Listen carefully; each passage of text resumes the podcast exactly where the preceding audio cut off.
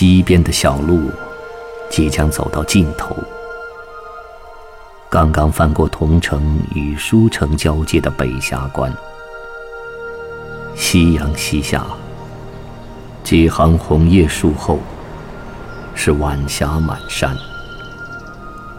写封家书让黄耳灵犬带回去，思乡的心依附在飞翔的白衔鸟身上。眼前是龙眠居士李公麟描绘的龙眠山水，我能否效仿古人隐居在此？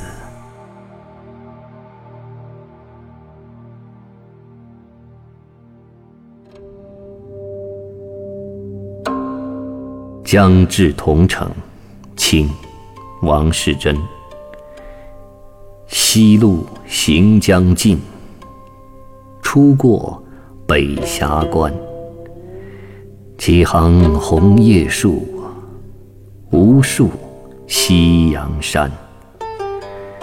相信凭黄耳，归心放白衔。龙眠图画里，安得一追攀。